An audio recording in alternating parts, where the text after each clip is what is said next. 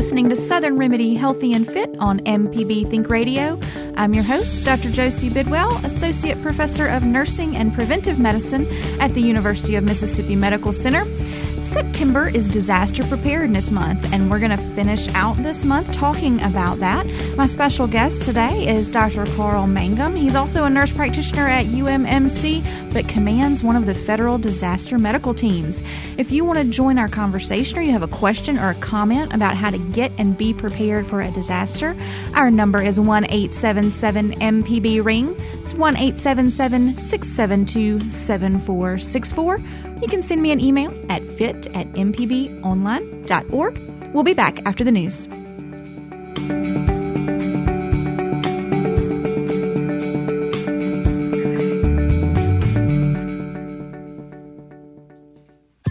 This is an MPB Think Radio podcast. To hear previous shows, visit MPBOnline.org or download the MPB Public Radio app to listen on your iPhone or Android phone on demand.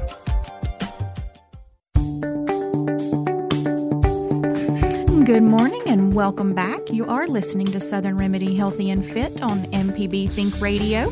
And I'm your host, Dr. Josie Bidwell, Associate Professor of Nursing and Preventive Medicine at UMMC. Joining me in the studio today is Dr. Carl Mangum. He is also an Associate Professor of Nursing and a nurse practitioner at UMMC, and a frequent guest of the show because I like to call him the jack of all trades. He is an expert in a lot of things, but his greatest passion, I would say, is probably in the realm of disaster preparedness and emergency response. And that's what we're going to be talking about today because September uh, is Disaster Preparedness Month and we're almost out of September. Um, but that doesn't mean that the need to be prepared for a disaster is not uh, still important and still something that we should be uh, thinking about and preparing for should those things happen. Um, so if you want to give us a call today, if you have a question about how to get prepared, or you have a tip or a trick on how you've um, tackled uh, being prepared for the unexpected, uh, our number is one eight seven seven MPB ring. It's one eight seven seven six seven two seven four six four, and my email is fit at mpbonline.org. Good morning, Carl. Good morning. How are you? Oh, I'm great. And uh, we actually were planning to have this show last week, and uh, you got deployed uh, to Hurricane Florence relief, right? That's correct. Um, I'm the team commander for one of the federal medical teams. They're called DMAT teams, Disaster Medical Assistance Team. We work for the U.S. Department of Homeland. Uh, I'm sorry, the U.S. Department of Health and Human Services, because we're medical teams. Mm-hmm. And um, so, at one time back, we were under Homeland Security when they first um, were created, and then uh, after Katrina, Congress moved us back to HHS, where we really belong as uh, healthcare and medical mm-hmm. professionals. Um, and uh, yes, I was gone for a um, 10 day uh, mission to help with the evacuees to provide medical medical coverage in uh, some of the shelters that were there. Uh, it was an honor and a privilege to be able to go and um, help take care of people. Yeah. And we actually tried to do this show last year during September, and you got deployed then too. That time you got deployed the morning of the show. So I uh, I I muddled my way through that show and tried to give the best information I could on um, how to be prepared. But so this is a, a, show that's been a couple of years in the making, trying to get you uh, physically here in this chair to help me uh, with this topic. That's true. Yeah yes, uh, last year I was deployed to Washington, D.C., where I worked in the Secretary's Operations Center there for uh, Department of Health and Human Services during the hurricanes. I initially went in to help um, with Harvey, and then ended up with Maria and mm-hmm. all the rest mm-hmm. of the storms that uh, came through. So it was an honor and a privilege to serve there also. Well, you know, and what I texted you whenever you tell me that is thank your whole team for the fact that they're going because these are the folks that are running to the danger instead of evacuating um, and running from the danger, which is what we, we should do. If there's a, a call to evacuate, we should. But we're grateful that there are teams in place that are trained to go right. and go safely, um, but to also really put your life on the line to take care of folks that need to be um, rescued or cared for once the rescue has taken place. So, how big is your your team? The team, when we deploy a, a standard DMAT team, is 35 people. pardon me. And um, when we deploy, that includes command staff. We usually have two to four physicians, um, usually two to four nurse practitioners or physician's assistants. We'll have about eight nurses, about six medics, uh, a pharmacist or two. Um, so we're we're geared to uh, immediate care mm-hmm. when we land. Um, when we set up a BOO or base of operations, uh, we're able to um, carry out several missions. One would be to help a hospital maybe that's been overrun with patients. Their ER is just really, really, really busy. We can set up outside or whatever area the hospital wants us to, and we can start receiving some of those patients and taking care of them. Um, we, we don't do surgery. Uh, there are three surgery teams that are in the National Disaster Medical System that can be called upon mm-hmm. if needed.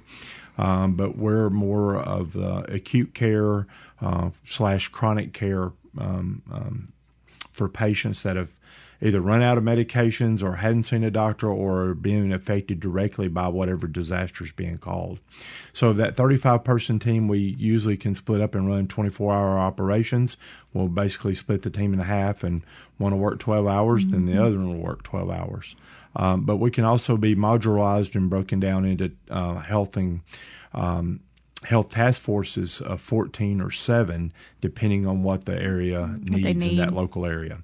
Right and that's one of the things that i want to stress. I'll tell you more about dmats and ndms in just a moment but really most people out there that, that have not been directly affected by a disaster of some type uh, really don't understand how it works.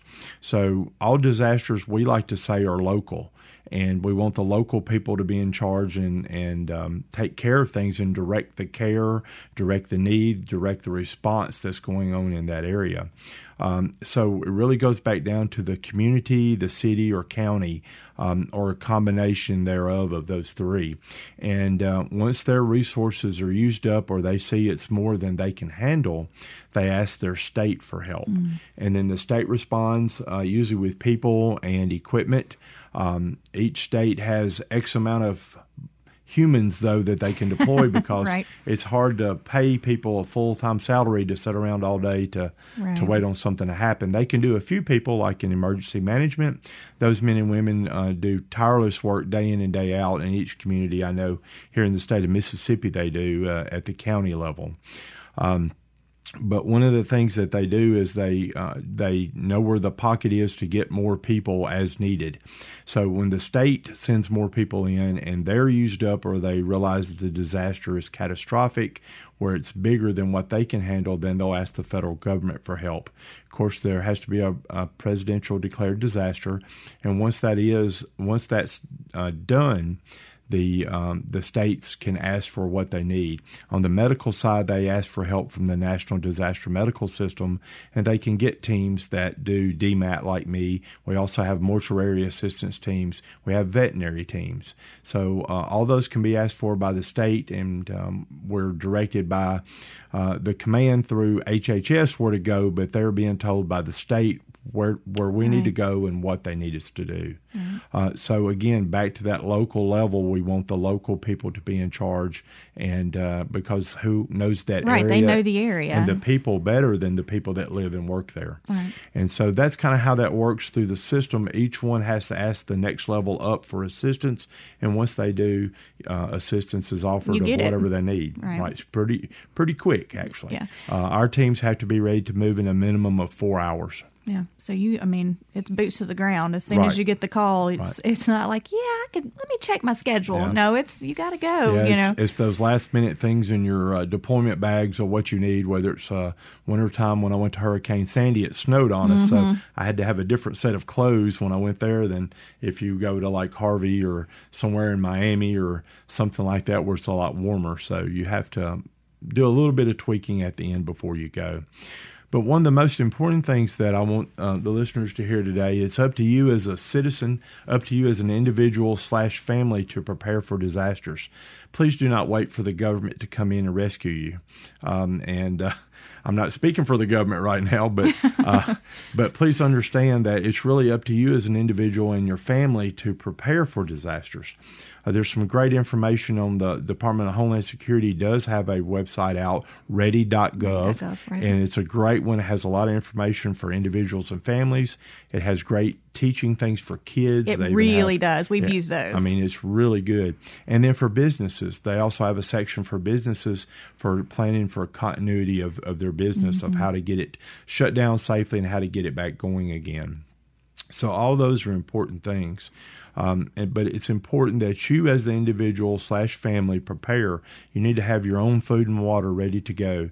You need to have your own first aid kit, your own medicine kit, because many of us take medications these days and we also need to make sure we concentrate on the very young and the very old, the most fragile among us, mm-hmm. because they have special needs, baby food or medications or or um, um formula, diapers, food, yeah, any things. of that stuff, and you have to plan ahead for that.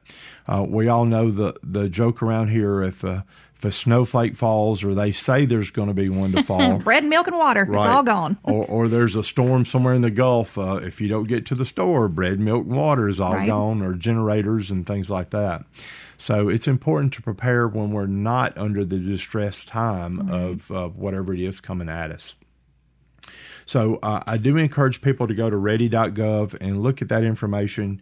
Uh, you don't have to have everything in there. You have to have what you think you need for your family. Right. Food, water, medication, first aid supplies are all there. Uh, do you have a plan to leave your home if you're uh, told to evacuate? Um, in the Carolinas, many, many, many people evacuated, which was good. Mm-hmm. If your local government or state government says, hey, you need to go for your safety, folks, it's time for us to listen to them and go. Mm. Uh, gather up the stuff you need and leave as soon as possible. Um, they're not making that decision based on, well, hey, we want to get everybody out of town because it, it it's bad on the economy if everybody leaves town. But it's even worse if a storm hits and we have loss of life that could have been prevented if they had left. So uh, keep that in mind and plan ahead for that um, time you may have to leave your home. And yeah, there's tough decisions that have to be made. I don't want to leave all my stuff. Well, there's many things you can do to help minimize that. One example would be if you have pictures or documents, scan them in and get mm-hmm. them on a thumb drive, thumb drive and you right. can pull them back up on any computer anywhere in the world when you get there, um, in case your stuff is totally damaged or or uh, gone or destroyed. Um, so there there are steps you can take now while we're not. Um, uh, in a disaster mode to prepare for that when it does hit. And so I do encourage you to think about those things and to plan for it. Well, many people say, well, Carl, I don't have the money to go out and buy five cases of water right. and an extra month supply of medicine and all this extra food and things like that. Start today, though. Start this month with it being Disaster Preparedness Month of working towards that. Buy a couple extra cans of beans, buy an extra can of this, a bag of that, and just start doing that. And slowly over the next year, you will build that kit up. And you say, well, what if it goes out of date? Well, many of that food in the store is good for a year, especially the canned things. All you have to do is rotate that out the next time you buy some for your home to use for regular cooking take it out of your disaster kit and put what you bought new into the disaster kit. Mm. It's not really hard to do. I do that with water uh, for myself, and I also do that with gasoline. I rotate out my gasoline once a month, um, and I just put it in my car. Then when I go to the gas tank, I uh, fill up my cans. And so there's a lot of things that you can do um, to plan ahead. It does take effort, though. I will tell you, and it does take well, a little intentionality. Right, yeah, right. Yeah. But if the one time you ever have to do it and use it, you will say, "Man, I'm glad I did it." So, yeah. yeah. Um, the next thing too is at the next level, the local level, especially uh, here in Mississippi, we have a great program uh, under the Citizen Corps uh, program that's run by the Mississippi Office of Homeland Security. And I want to give a quick shout out to Dave Nichols and to Todd Fryer that are over there. And um, but I, I want people to understand there are things in their local communities, organizations that they can get involved in. If they're not going on in that community, we can help them get started. Uh, one example there with uh, Citizen Corps is the CERT program, C E R T, Okay. stands for Community Emergency Response Teams, and we have those started all over the state. Um, I mean, they're not hundreds of programs, but they're uh, probably a couple of dozen programs now. So if you're not uh, familiar with it, go ahead and check with your uh, local uh, county EMA director or city fire chief or police chief, someone in your area that should, if there's a CERT team, those people should know about it. Um, if not, you can contact the Mississippi Office of Homeland Security to get additional information about starting that. So, what is a CERT team? A CERT team is is a group of local individuals, usually from the same neighborhood slash community or city, depending on where you live, that that come together and they go through a basic 20 hours worth of training. There's basic first aid, basic search and rescue, there's a little bit of disaster psychology, and uh, there's basic firefighting. Now, we're not going to teach you to be a structural firefighter like our Oh, good, good men and women uh, of the professional and the volunteer side throughout the state. Which Carl is also a volunteer firefighter. I am. and so, um, but we will give you the basics of how to use a handheld fire extinguisher. In many of the classes, you actually get to extinguish live fire. And so, with those basic things, we would have a whole other set of people that are trained in very basic things. The idea that these people would be able to uh, help in a large scale disaster that hits their community. So um, you're going to run out of firemen, you're going to run out of policemen, we're going to run out of ambulances if it's a large scale. I mean, other help will be coming from across the state, but it's going to take a little while to get there. So if we have these trained individuals in that community, they can help augment fire, police, EMS. Um, they're not going to be putting out a building that's on fire, but if it's a small fire somewhere, they could put it out. About the size of a 32 gallon trash can is what we what we teach to. Uh, they can help triage patients. They can help treat patients with minor injuries. Uh, we do a lot of things with search and rescue. If a building has collapsed or part of a building has collapsed, they know the very basics of uh, when they can go in, when they can't, uh, when um, and, and they can start the search for people from the outside until additional help arrives from the tr- truly trained professionals. From the super search and- trained right, professionals. that do search and rescue. Most are going to be fire uh, here in Mississippi. Mm-hmm. So I do encourage you to get involved with your local area and ask about a CERT team. And again, if there's not one in your area, contact the Mississippi Office of Homeland Security, and they will be glad to help direct you and get you some information on that. That's great stuff. So we're going to take a quick break. When we come back, I want to focus on we've talked about having water and food and that kind of stuff. What goes in that kit? Um, what is what you've found to be crucially necessary in that kit? And I'd love to hear from our listeners if you have been through um, one of these hurricanes or one of these other disasters, and there was something that was particularly helpful for you, or you wish you had had. Our number is one eight seven seven MPB ring. It's one eight seven seven six seven two seven four six four. And my email is fit at mpbonline.org. We'll be back after the break.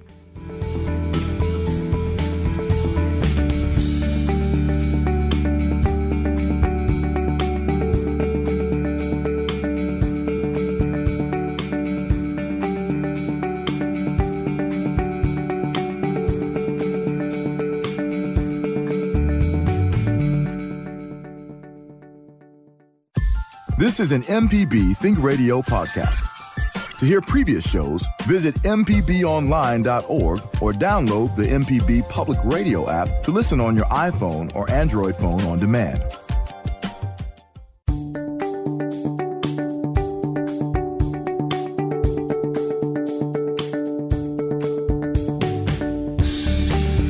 Welcome back to Southern Remedy Healthy and Fit on MPB Think Radio. I'm Dr. Josie Bidwell. Joining me in the studio today is Dr. Carl Mangum, and it is Disaster Preparedness Month, at least for another seven days anyway. And that's what we're talking about today. And so if you uh, want to join the show and be a part, uh, you can give us a, a call at 1 877 MPB Ring. If you don't want to give us a call, you can always uh, send me an email, or if you want any more information about any of the things that we've talked about uh, so far, you can always send me an email at fit at mpbonline.org, and I'm happy to send you information um, about disaster preparedness and about um, how to build a disaster kit. And that's what we're going to spend um, the next few minutes on is that disaster kit. Because if you go to ready.gov, which is um, the website of um, uh, Homeland Security, correct?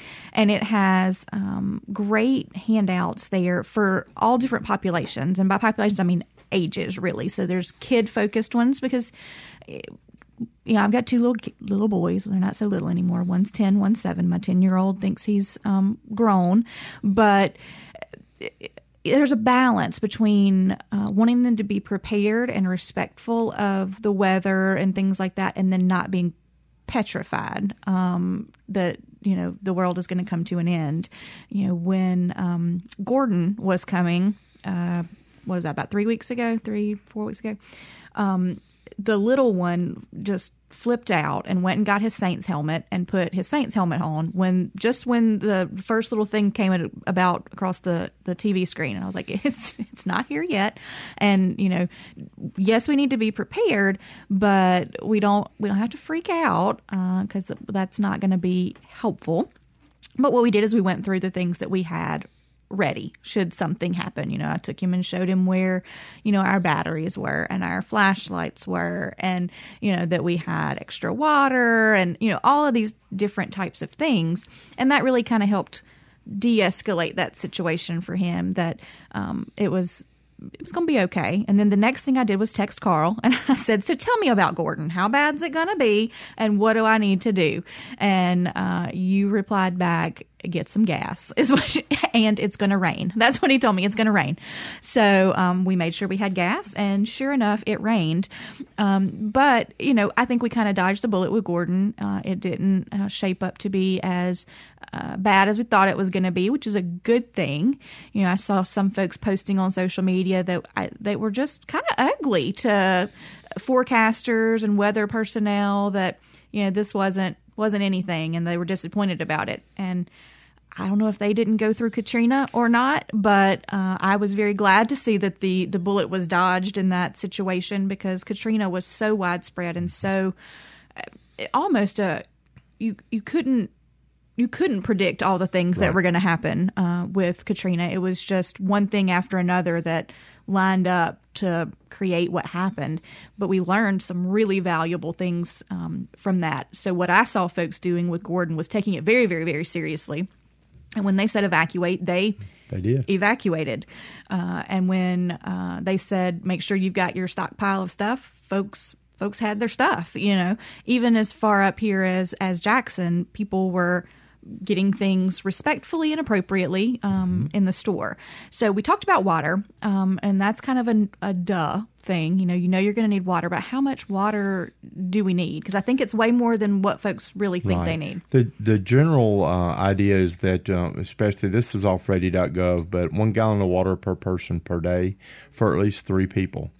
Uh, I'm sorry, for at least three days. Three days. So yeah, if, not if you're family a family right, of five. Right. You want to make have, sure you have water so for all of them. if you have a family of five, you need at least 15 gallons on hand, uh, ready to go, and that's for drinking and uh, for food preparation.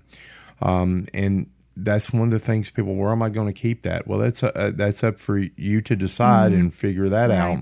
Uh, but here in mississippi if you have to move outside of your house because of power you may actually need more than the gallon a day for people. I mean if it's, it's hot. it's still hot and it's almost october so um, you may need more. So it's something that you as the individual have to decide.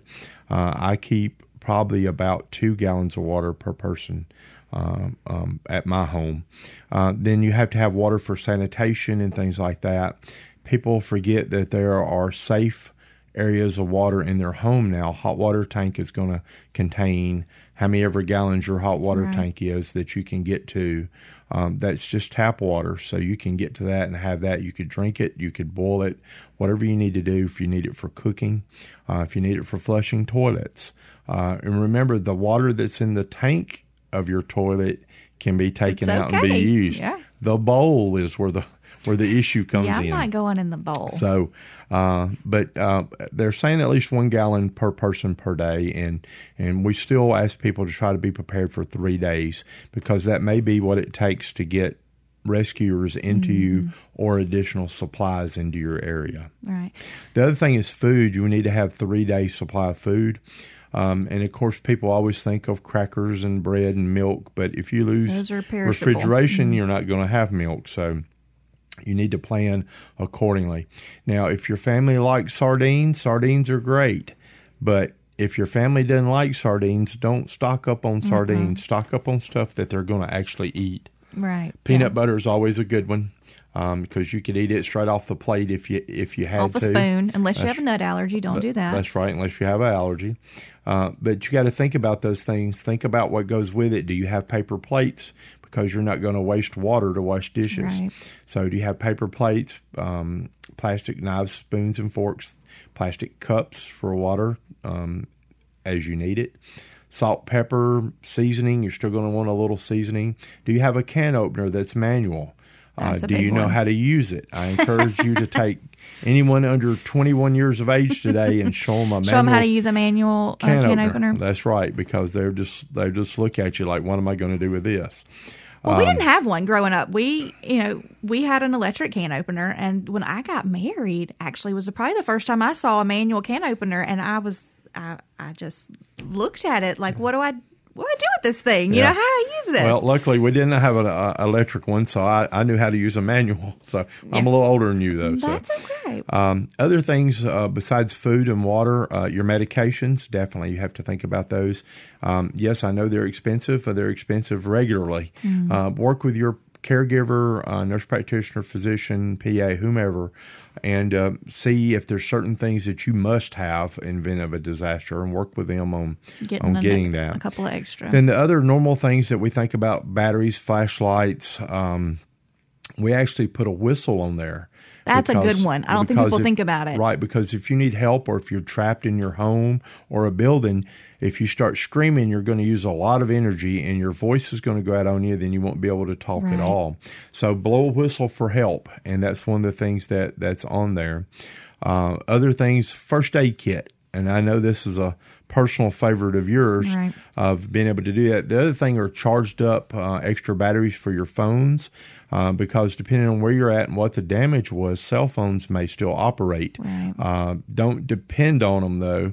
Uh, I know many people don't have landlines anymore, so we do depend on them. But you need a way to charge them if you don't have a, a generator at your home. Uh, Those some of the external extra batteries that you can do. Um, Uh, but first aid kits. Um, Well, my my problem with first aid kits. So you can buy them already put together, but I encourage you if you if you do if you elect to purchase a, a prepackaged first aid kit, which there are some great ones, open it up and take a peep in there at what what you've got going on in there. Because you know if you if there's been a, a an emergency and somebody's bleeding or you know there's something sticking out of somebody that's not the time to be um figuring out what you got in there and realizing that you have about two squares of gauze and four band-aids because that's what can come in several of them. And band-aids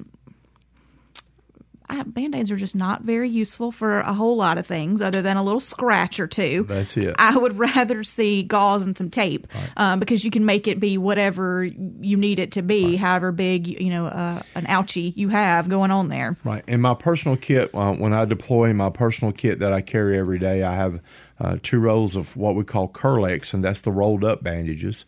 which are Um, great for like joints and, things, and that right. kind of stuff if you've got a cut in one of those uh, you can also string it across the room and hold stuff up with it if you need to. Uh, At first, I was like, "Where's he going with Yeah, this? We're uh, not decorating yeah. the, the, the barracks with uh right. with Kerlix. No, hanging stuff. if Yeah, you need stuff, you can you can use it for that. Four by four gauze, tape, all those are good, especially with wounds. Um, and most standard um, first aid kits only have, like you said, a, like two little packages. a smattering, I guess, is a good word of of, Right. of those things. And you, if you have a true disaster, you're going to need more than what's there. And you can buy those things individually um, and um, without a problem, just to add them to your kit. And that's what's important is you need to put in the kit what you think you're going right. to need.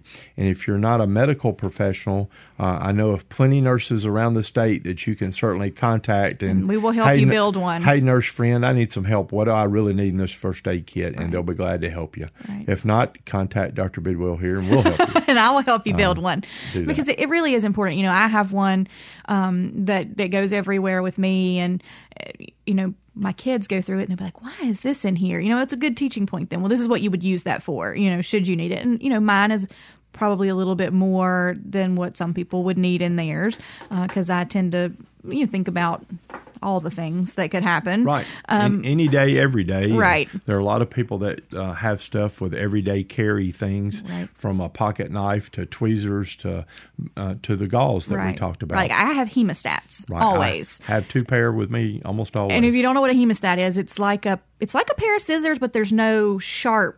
You know, like you don't cut anything it's with it. Clamp. You clamp things with it. Right. So traditionally, it would have been used in surgeries and things like that to to clamp things and and stop bleeding. But they're just invaluable for everyday life. I mean, something stuck in your sink, get you some hemostats and reach down in there. They are just really good for doing lots of things, but they can be really helpful. Um, um, in applying a tourniquet if you need right. um, something to, to hold in that particular situation, or just clamping a few things together. So I always have um, hemostats on there. But the gauze really is, I don't, I mean, I cannot stress enough having plenty of gauze because, you know, if some, if something is bleeding, put pressure on it. I mean, that's what you do. And if you don't have gloves with you, at least have some gauze that, you know, is going to be in between you and whatever is bleeding. And then it's great for cleaning because and what we're seeing now with Florence, you know, the floodwaters may be kind of regressing, but that doesn't mean that uh, what is left behind is is sanitary. If you've seen the pictures uh, that I saw this morning, actually while I was pumping gas on the little TV that's at the gas station, there were fish all over the road um, after the waters had receded, and so you got to think about the fact that the water um, is not real real clean. And so right. if you get an injury in that water, if you step on something, you cut your leg on something, that's got to be cleaned out relatively quickly. Um, and gauze can be a great way to kind of help remove debris from those types of things. Almost, um, almost every large scale disaster like Florence and Katrina and, and uh, Maria and all those, uh, we do have responders that are injured, and many times mm-hmm. it's in flood water. They step on something, uh, something scratches their leg, and those waters can be uh, filled with everything from dead animals to feces to depending on where you're at and what flooded and how bad mm-hmm. it is. Uh, so we always uh, want you to err on the side of caution.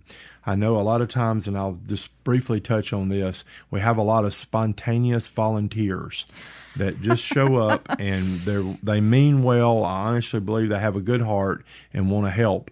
But many times these people show up and they're not trained, they are not prepared, and they end up having to be rescued right. themselves by other people. So I do want to encourage you to look into things like the CERT team, or if you're interested in a federal medical team, we're always looking for doctors, nurses, um, uh, nurse practitioners, pharmacists in particular, um, we'll be glad to, to get you. You can go to USA Jobs, usajobs.gov. Um, uh, it's where we do the hiring for the federal teams. And you can certainly go on there and look. And if you're interested at that level, if you're not interested at that, that level, there's things here in the state you can do. The state has a medical response team uh, coordinated through the Mississippi Department of Health. There's a way you can volunteer on their website uh, to help with those uh, things here at the state level, and they would be love for you to sign up. And you don't have to be a medical professional to sign up for those types mm-hmm. of, of duties here within the state because they need clerical help, they need leadership help, they, they need a little bit of all of it. So you don't have to be a doctor or nurse or a medic to do those. But if you are a doctor or nurse or medic, they would love to have you too. Uh, then things at that local level, back with the Citizen Corps program and the CERT program, uh, those would be good things that you can do in your own community and, and, and city. Uh, so we have areas from the local to the state to the federal where if you're interested in participating in these types of events, please join one of those and get trained and being part of the organized response. Um, again, I don't want to uh, sound like I'm being ugly to people that volunteer to go help during disasters. Uh, I'm not. We want you to come help, but we want you to do it in a trained, right. organized way so you're safe and you can come back home to your family and friends. And you, but yet you can help other people in their time of need. So we definitely encourage you to check out those. And again, we can get you more information if you're truly interested. We're going to take another break, and when we come back, I want to talk about what um, what we can do when maybe little emergencies happen around our own home and how we best can respond to that. If you want to give us a call, our number is one eight seven seven MPB ring. It's one eight seven seven six seven two seven four six four, and my email is fit at mpbonline.org. We'll be back in just a few.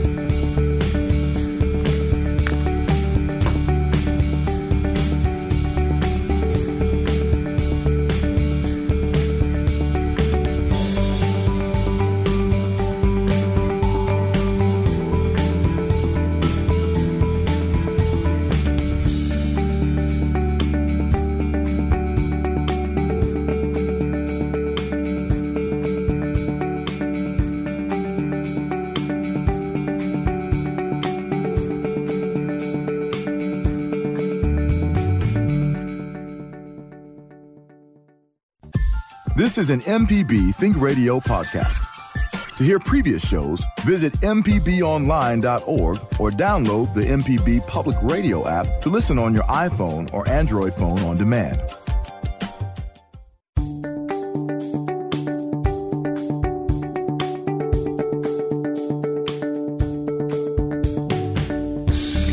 Welcome back to Southern Remedy Healthy and Fit on MPB Think Radio. I'm Dr. Josie Bidwell, and joining me today is Dr. Carl Mangum, and we're talking all about disaster and emergency preparedness because September is Disaster Preparedness Month, and it has been a relatively busy month um, for at least tropical weather here in um, in the south and in the east. We've had lots of um, of named storms. I don't know if it's more than usual. I'll let you answer that question in a second. But if you guys have a question or a comment, we would love to hear from you. Our number is 1 877 MPB Ring. It's 1 877 672 7464. My email is fit at mpbonline.org. All right. Uh, so, is it a more busy tropical season this year, uh, or uh, this year um, we're closing in on uh, where we were last year about okay. this time? So it's almost equivalent. Comparable. The problem is, is we've not had as much. Um, with all respect to the people in the Carolinas, uh, we've not had as much damage this year so far. Maria in Puerto Rico last year right, uh, really, seemed, right. really took a hard hit. Yeah and it was actually the one year anniversary for uh, for that. I saw on the news the other day where they were doing um, kind of memorials and things like that in Puerto Rico as they're still rebuilding uh, down there. Uh, and there were a couple. I was actually checking the website this morning. Uh, there was one that was kind of out in the Atlantic that was Kirk, I believe, mm-hmm. um, that they were expecting to intensify, and actually it lost its uh, kind of uh, condensed circle of rotation, and so now those have been canceled out. So yay for it, that! It's still there, still there, but it's weaker, right? So um, thinking it will probably dissipate and not reform into a, a tropical depression. Uh, when is so hurricane season starts when like Augustish? No, hurricane no? season actually starts June first. Oh dang! I missed it by a couple of months. Go, it goes That's through uh, November. goes goes to November. Goes to November. Um, and just because the hurricane seasons, then as Mississippians, we know that we can face um, severe weather any right. time of the year. We're we're one of the places that can have tornadoes twelve months a year.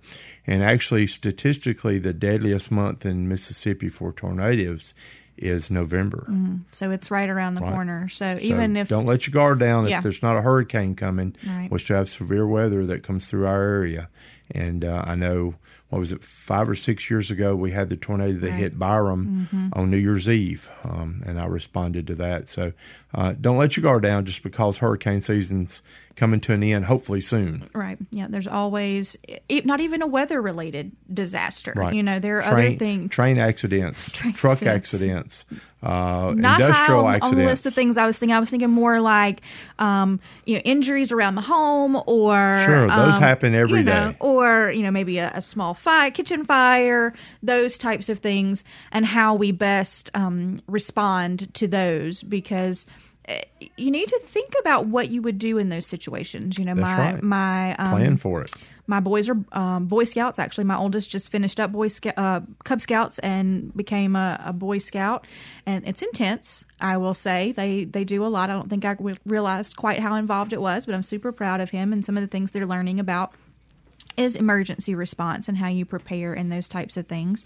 And one thing we had to do was we went to ready.gov and we printed out um, this. Uh, kind of a cartoon sheet, but it was supposed to be your bedroom, and you had to identify the primary way you would get out of that room should uh, a fire happen, and then a secondary way to get out of that room should should your primary be unavailable. You know, we normally would think, you know, you're going to go out your bedroom door and you're going to go down the stairs and go out. But if you go out your bedroom door and the fire is on the stairs, what are you going to do? How are you going to get out?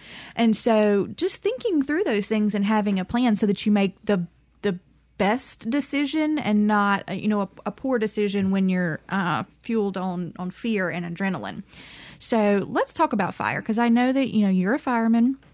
Um, you have all the cool equipment to uh, support that. I've tried it on; does not smell great, but um, it is there for a reason. But what about a fire extinguisher in the home? Are we supposed to have those? Sure. Uh, you need a minimum of one fire extinguisher on every level of your home. So if you have a two story home, you should have one on each, On each level. at minimum. Okay, Of course, I'm always going to recommend a couple of more just in case. just in case. Right. And most of the times with those in the home, we're going to need what are called ABC fire extinguishers. Okay. The main classes of fire that are out there are A, which are like wood, uh, clothing, things like that, ordinary combustible materials. A class B fire things like gasoline, oil, other flammable liquids. Uh, a class C fire, fire, sorry, is the elect, uh, energized electrical equipment, your computer, your um, your telephone, your whatever it is you have plugged up to electricity. Okay. And then uh, the class uh, D fire, they, they talk about a little bit are combustible metals. Most of us are never going to run into those. And then there's a class K, and that's like cooking oils, like if you're at a restaurant. Uh, so the main ones we're going to see in a home. to E, F, G, H, and Well, I they're, and they're, J?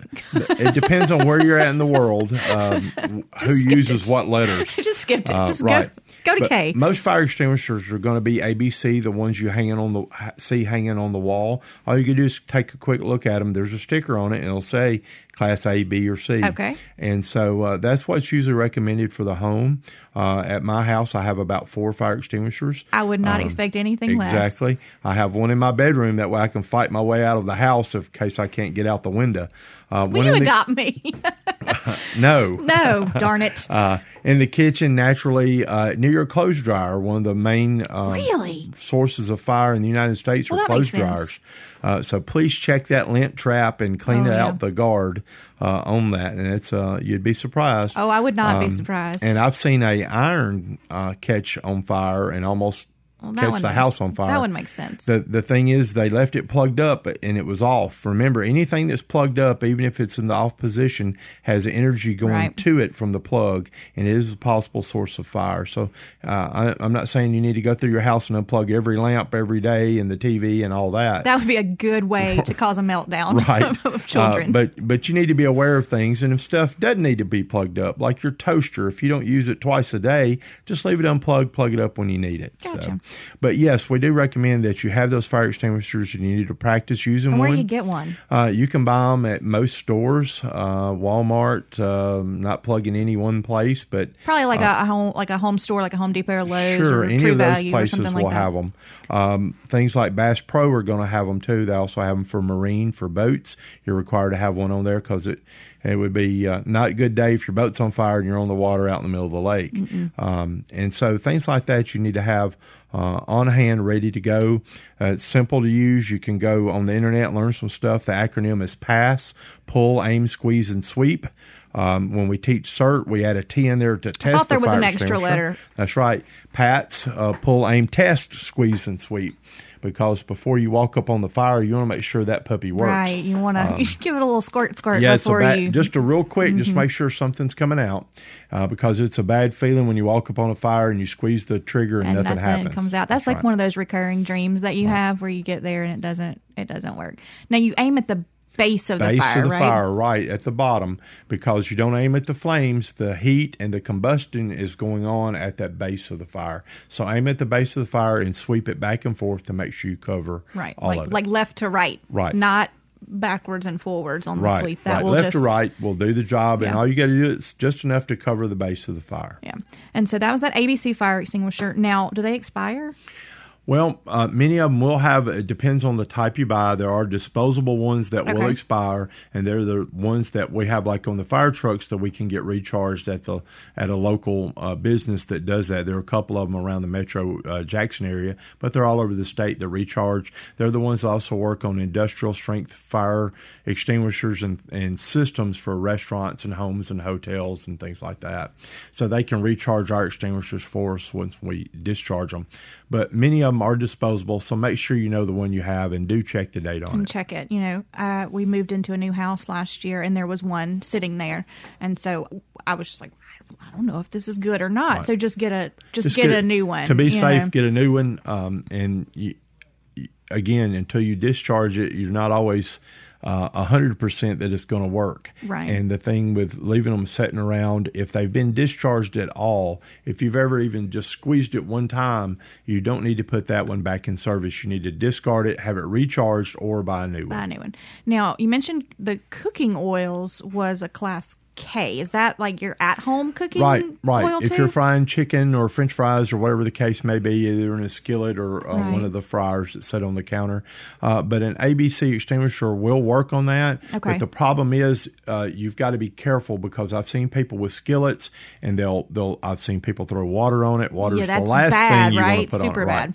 And what they do is actually spread the fire because it pushes all that liquid that's on fire and moves it to other places on the stove or the kitchen your drapes or sink the paper towels or all these kind of things. And so you want to be careful with that. And the other thing you want to be careful with, a lot of people say, well, I'll just use flour or things Right. like that. The problem with using those is they're flammable. Um, Flour's flammable. Right. It's the dust. Ah. It's the dust that comes up from that. Shut the front door. Right. And you can actually cause a small explosion or Fred or I think we're all astounded sitting right here. Or- like Jay has got an astounded Right. look on his face. I'm like, why have I never spread- heard this before? Right, it'll be a small, like a dust explosion. Uh, y'all have heard of the like, explosion. like the large uh, uh, things on a farm where they keep the the wheat and the dust and all that. Uh-huh. Well, the dust and from that can cause a fire if it has the right conditions. Um, those, those, and the same thing will be from the dust from flour. Well, color me So- smarter so- because I have learned something today. So that's not your. That shouldn't be your primary plan. Your primary plan should be a handheld fire extinguisher. what about the the lid of the, The lid, right? Uh, when we think of fire, uh, when we do simple fire training, we think of the fire tri- or triangle, Mm-hmm. and in it, there's three things that the fire has to have to to to combust, and one of them is going to be oxygen. And so, by putting the lid on it, you're starting to starve it of the Smother it. oxygen, right? And you smother it, and so that's one way. That's why we use a blanket on some fires, or if a person is on fire, there are things called fire blankets mm. that are flame retardant. Right. Remember, very few things are flame proof. Some are flame. Retardant. They still will burn. Our turnouts that we use, they they're slow to burn, but they they will burn If eventually. exposed to That's it for right. a long enough period of time, That's they right. would They, do that. will burn eventually, and so that's one of the things that you have to think about. Yeah.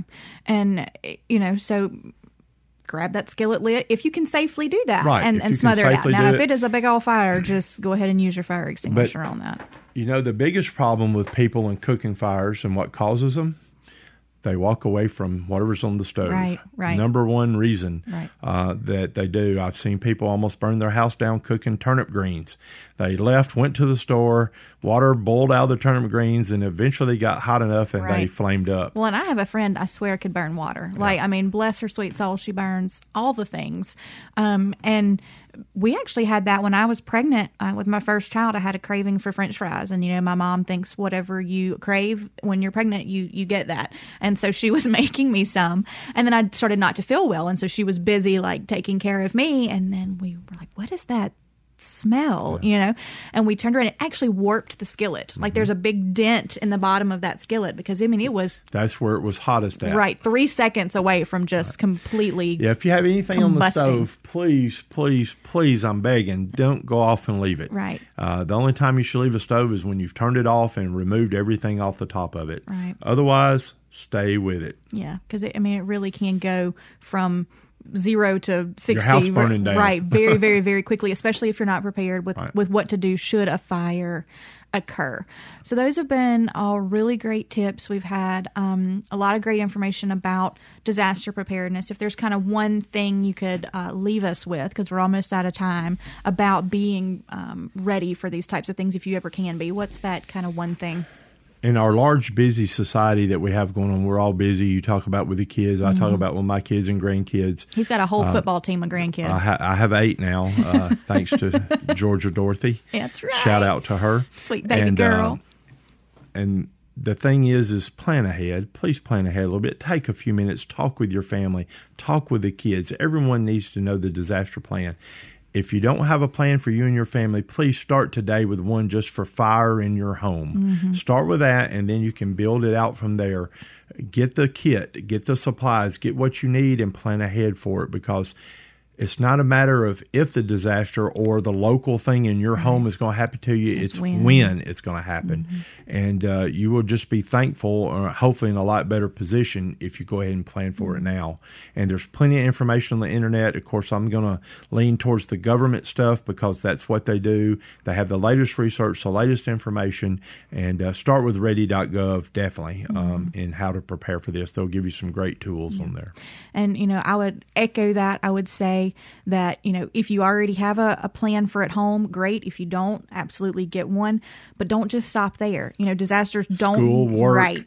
They don't just happen when right. you're at home. So, you know, have a talk with your kids about what is, is going to happen if if something happens while they're at school. Have a plan for what's going to happen when you're at work because it, it can happen literally at any time. Anywhere, any place, Anywhere, anytime. anytime. All right. So we hope we gave you some good tips on how to um, be prepared and have a plan should something happen. If you want more information about any of the things we talked about or links to any of those websites, you can send me an email at fit at mpbonline.org and I'll be happy to give you that information. I want to thank uh, Dr. Carl Mangum for coming in. I know he's super tired because he really just got back this weekend from from that deployment, and thank him and his team for their service um, to the people of the Carolinas and all across the uh, United States. Thanks to my producer, Jay White, for another great show. And thank you most of all to our listeners um, who support us every single day and for tuning in to Southern Remedy Healthy and Fit on MPB Think Radio.